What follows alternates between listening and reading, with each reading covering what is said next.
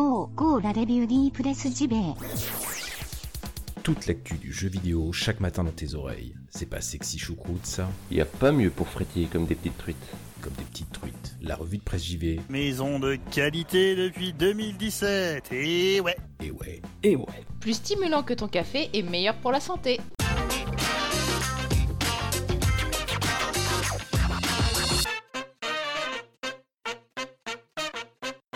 Nous sommes le 25 avril 2019, jeudi, pour être plus exact. Bienvenue dans la revue de presse JV, votre podcast quotidien qui vous parle de jeux vidéo chaque matin. J'espère que vous allez bien, malgré le temps un petit peu euh, maussade, hein, comme ils disent dans tous les bulletins météo. Maussade, hein, c'est vraiment le mot à la mode en ce moment dans les bulletins météo. Bref, je digresse déjà, excusez-moi. Euh, ce matin, un seul et unique sujet, un sujet concernant à nouveau les conditions de travail extrêmement difficiles, voire intenables dans certains gros studios de jeux vidéo.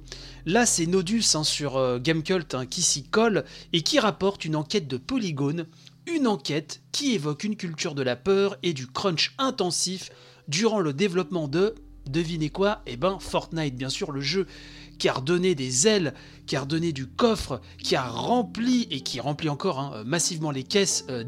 Le développement donc de ce phénomène du roi euh, du Battle Royale, et ben ce qui se passe derrière, euh, c'est pas euh, Jojo, croyez-moi bien. Alors je vais vous donner quelques passages, quelques extraits euh, du papier qui est assez long. Et bien évidemment, euh, le but ici, ce n'est pas de, de- retranscrire tel quel euh, l'intégralité du papier de Nodus, mais vous citez quelques passages. Et puis ensuite, libre à vous, je mettrai le lien de toute façon dans la description de l'émission. Libre à vous d'aller lire ce papier, d'autant qu'il n'est pas du tout réservé aux membres premium. hein. Il est accessible à toutes et tous.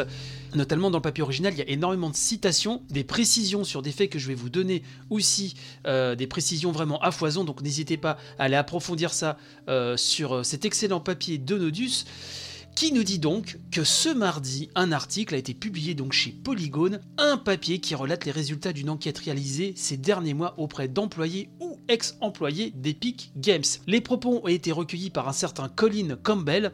Ils évoquent donc une culture de la peur, un environnement de travail toxique et des sessions de crunch intensives dans les mois qui ont suivi l'explosion du mode Battle Royale de Fortnite. On nous rappelle que bien évidemment ce n'est un secret pour personne. Après le succès d'un certain PUBG, euh, Epic Games lui a voulu tirer euh, donc son épingle du jeu, a voulu sa part du gâteau, à tel point que maintenant il est numéro 1 bien sûr, avec euh, le mode Battle Royale de euh, Fortnite qui a été lancé en septembre 2017 et dont la popularité n'est plus à démontrer. Comme très souvent je dis, pour moi c'est carrément un phénomène hein, de société ce Fortnite. Et là je m'adresse plus particulièrement à tous les parents qui m'écoutent. Je sais que des adultes hein, jouent à Fortnite, je ne dis pas que c'est un jeu pour les plus jeunes, mais c'est un jeu qui euh, a un écho assez impressionnant, assez incroyable sur la jeunesse, qu'il soit adolescent ou même enfant. C'est un jeu qui est énormément joué, énormément discuté euh, dans les cours de récré. C'est vraiment un phénomène, quoi. On commence très fort avec ce papier puisqu'on apprend que certains employés ont fait ni plus ni moins que des semaines de 70 heures. Des euh, employés qui, bien sûr, ont préféré conserver l'anonymat puisqu'ils ont signé, avant d'aller bosser hein, chez Epic Games, un contrat de non-divulgation. Et donc, quelques lignes après le début de l'article, nous dit Nodus, on parle déjà de longues périodes de crunch, de dizaines d'employés qui dépassent très largement leur quota d'heures hebdomadaires et d'environnement donc de travail toxique. Un discours qui n'a malheureusement pas grand-chose de surprenant aujourd'hui. Hélas, un des employés témoigne, je cite, La boîte nous donne du temps de repos illimité, mais il est quasiment impossible de le prendre. Quand tu ne travailles pas, ta charge de travail tombe sur d'autres employés et personne ne veut être ce type-là. Donc le modèle jeu-service hein, du titre, poursuit Nodus, dont le cycle de développement a été pensé pour durer encore plusieurs années après sa sortie, contraint donc les équipes à être constamment sur le qui-vive pour sortir des patchs, créer du contenu et corriger tous les problèmes techniques hein, euh, qui se présentent. Un rythme hyper soutenu, beaucoup hein, des membres hein, du studio ont été contraints de subir de longues périodes de crunch pour répondre aux demandes des joueurs qui s'entassaient par millions et aux exigences toujours plus démesurées de la direction. Car totalement dépassé par le succès du jeu, nous dit-on, Epic exigeait de ses équipes une capacité d'adaptation hors norme et leur faisait implicitement comprendre que le crunch faisait tout simplement partie du travail. On ne compte plus, nous expliquons les témoignages d'employés qui ont euh, révélé avoir du mal à dormir, qui se sentaient coupables de prendre un jour de repos ou de voir leur humeur lourdement impactée par ce rythme. Pour les autres, ceux qui refusent ou lèvent le pied, c'est souvent le même sort qui les attend. Donc un des employés témoigne, tu es sous contrat, ça peut durer 3, 6 mois ou un an, mais dans tous les cas, si tu ne fais pas le travail supplémentaire, tu sais que tu ne seras pas renouvelé. Donc Colin Campbell hein, de Polygon parle dans son article de managers qui n'hésitaient pas à remplacer les employés qui refusaient de faire des heures supplémentaires et d'une volonté d'avoir des gens, je cite, jetables. Totalement terrifiant. Un des employés témoigne à nouveau, je cite, Je travaillais au moins 12 heures par jour, 7 jours par semaine, pendant au moins 4 à 5 mois, et je devais souvent rester au bureau jusqu'à 3 ou 4 heures du matin. Alors comment voulez-vous garder un état mental, un état physique à peu près sain dans ces conditions? C'est tout bonnement impossible, c'est tout simplement destructeur. Hein. Amenez juste plus de corps, peut-on lire dans le papier. Papier qui nous dit c'est comme ça qu'un senior appelait les employés sous contrat, des corps. C'est vraiment, j'ai pas d'autres mots, c'est terrifiant. Il s'agissait sans doute, hein, nous dit Nodus, de l'une des phrases les plus emblématiques de la politique du studio durant le développement intensif de Fortnite. Des employés considérés comme du bétail, des gens constamment assis sur un siège éjectable et que l'on préfère remplacer à la première occasion par, entre guillemets, je cite, quelqu'un de frais qui n'est pas de nature toxique et qui ne se plaindra pas.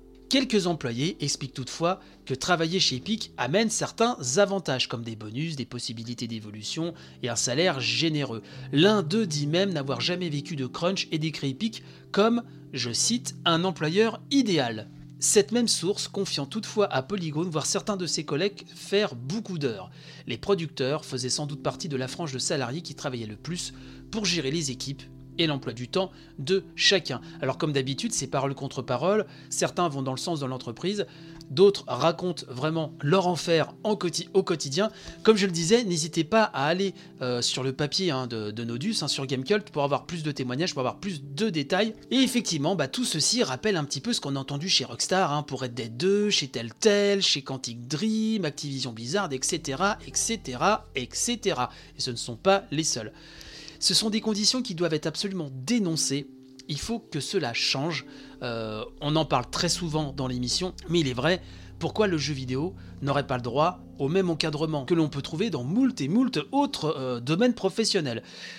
Ça s'organise, ça commence, bien sûr des choses sont faites, que ce soit aux États-Unis, en Europe, etc. Mais on est encore loin du compte malgré tout. Nodus de conclure. Il est difficile de ne pas penser aux conditions de travail, à la culture d'entreprise toxique dont on entend de plus en plus parler dans le jeu vidéo, à la précarité des emplois ou au prix à payer quand on exerce un métier passion pour une direction qui ne se soucie que trop peu des problématiques humaines. Mais pire encore, il est très difficile de penser que c'est la dernière fois qu'on lira ce genre de témoignage. Donc euh, voilà ce que j'avais envie de vous euh, dire ce matin. Cela continue et ça c'est vraiment le genre de sujet qui, voilà, qui, me tient vraiment à cœur. On avait parlé de Rockstar, on avait parlé de Quantique, etc. Et donc euh, je me voyais mal ne pas en parler. Et c'est vraiment, je vous dis, les témoignages abondent de plus en plus et c'est tant mieux. Il faut vraiment que cela change.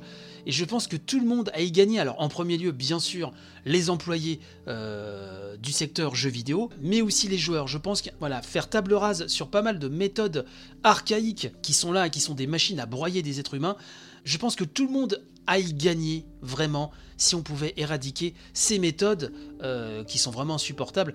Heureusement, bien sûr que ce soit dans d'autres gros studios ou dans de plus petites structures, on ne trouve pas ce genre de conditions complètement honteuse, mais cela existe et ce n'est pas une raison pour fermer les yeux.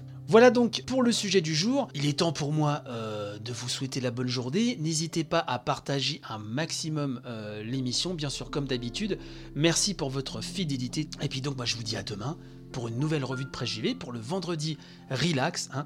Euh, il se peut que l'émission se mette en vacances là pour la deuxième période des vacances scolaires. je vous confirmerai ça demain. Sur ce, portez-vous bien et donc à demain. Bye bye.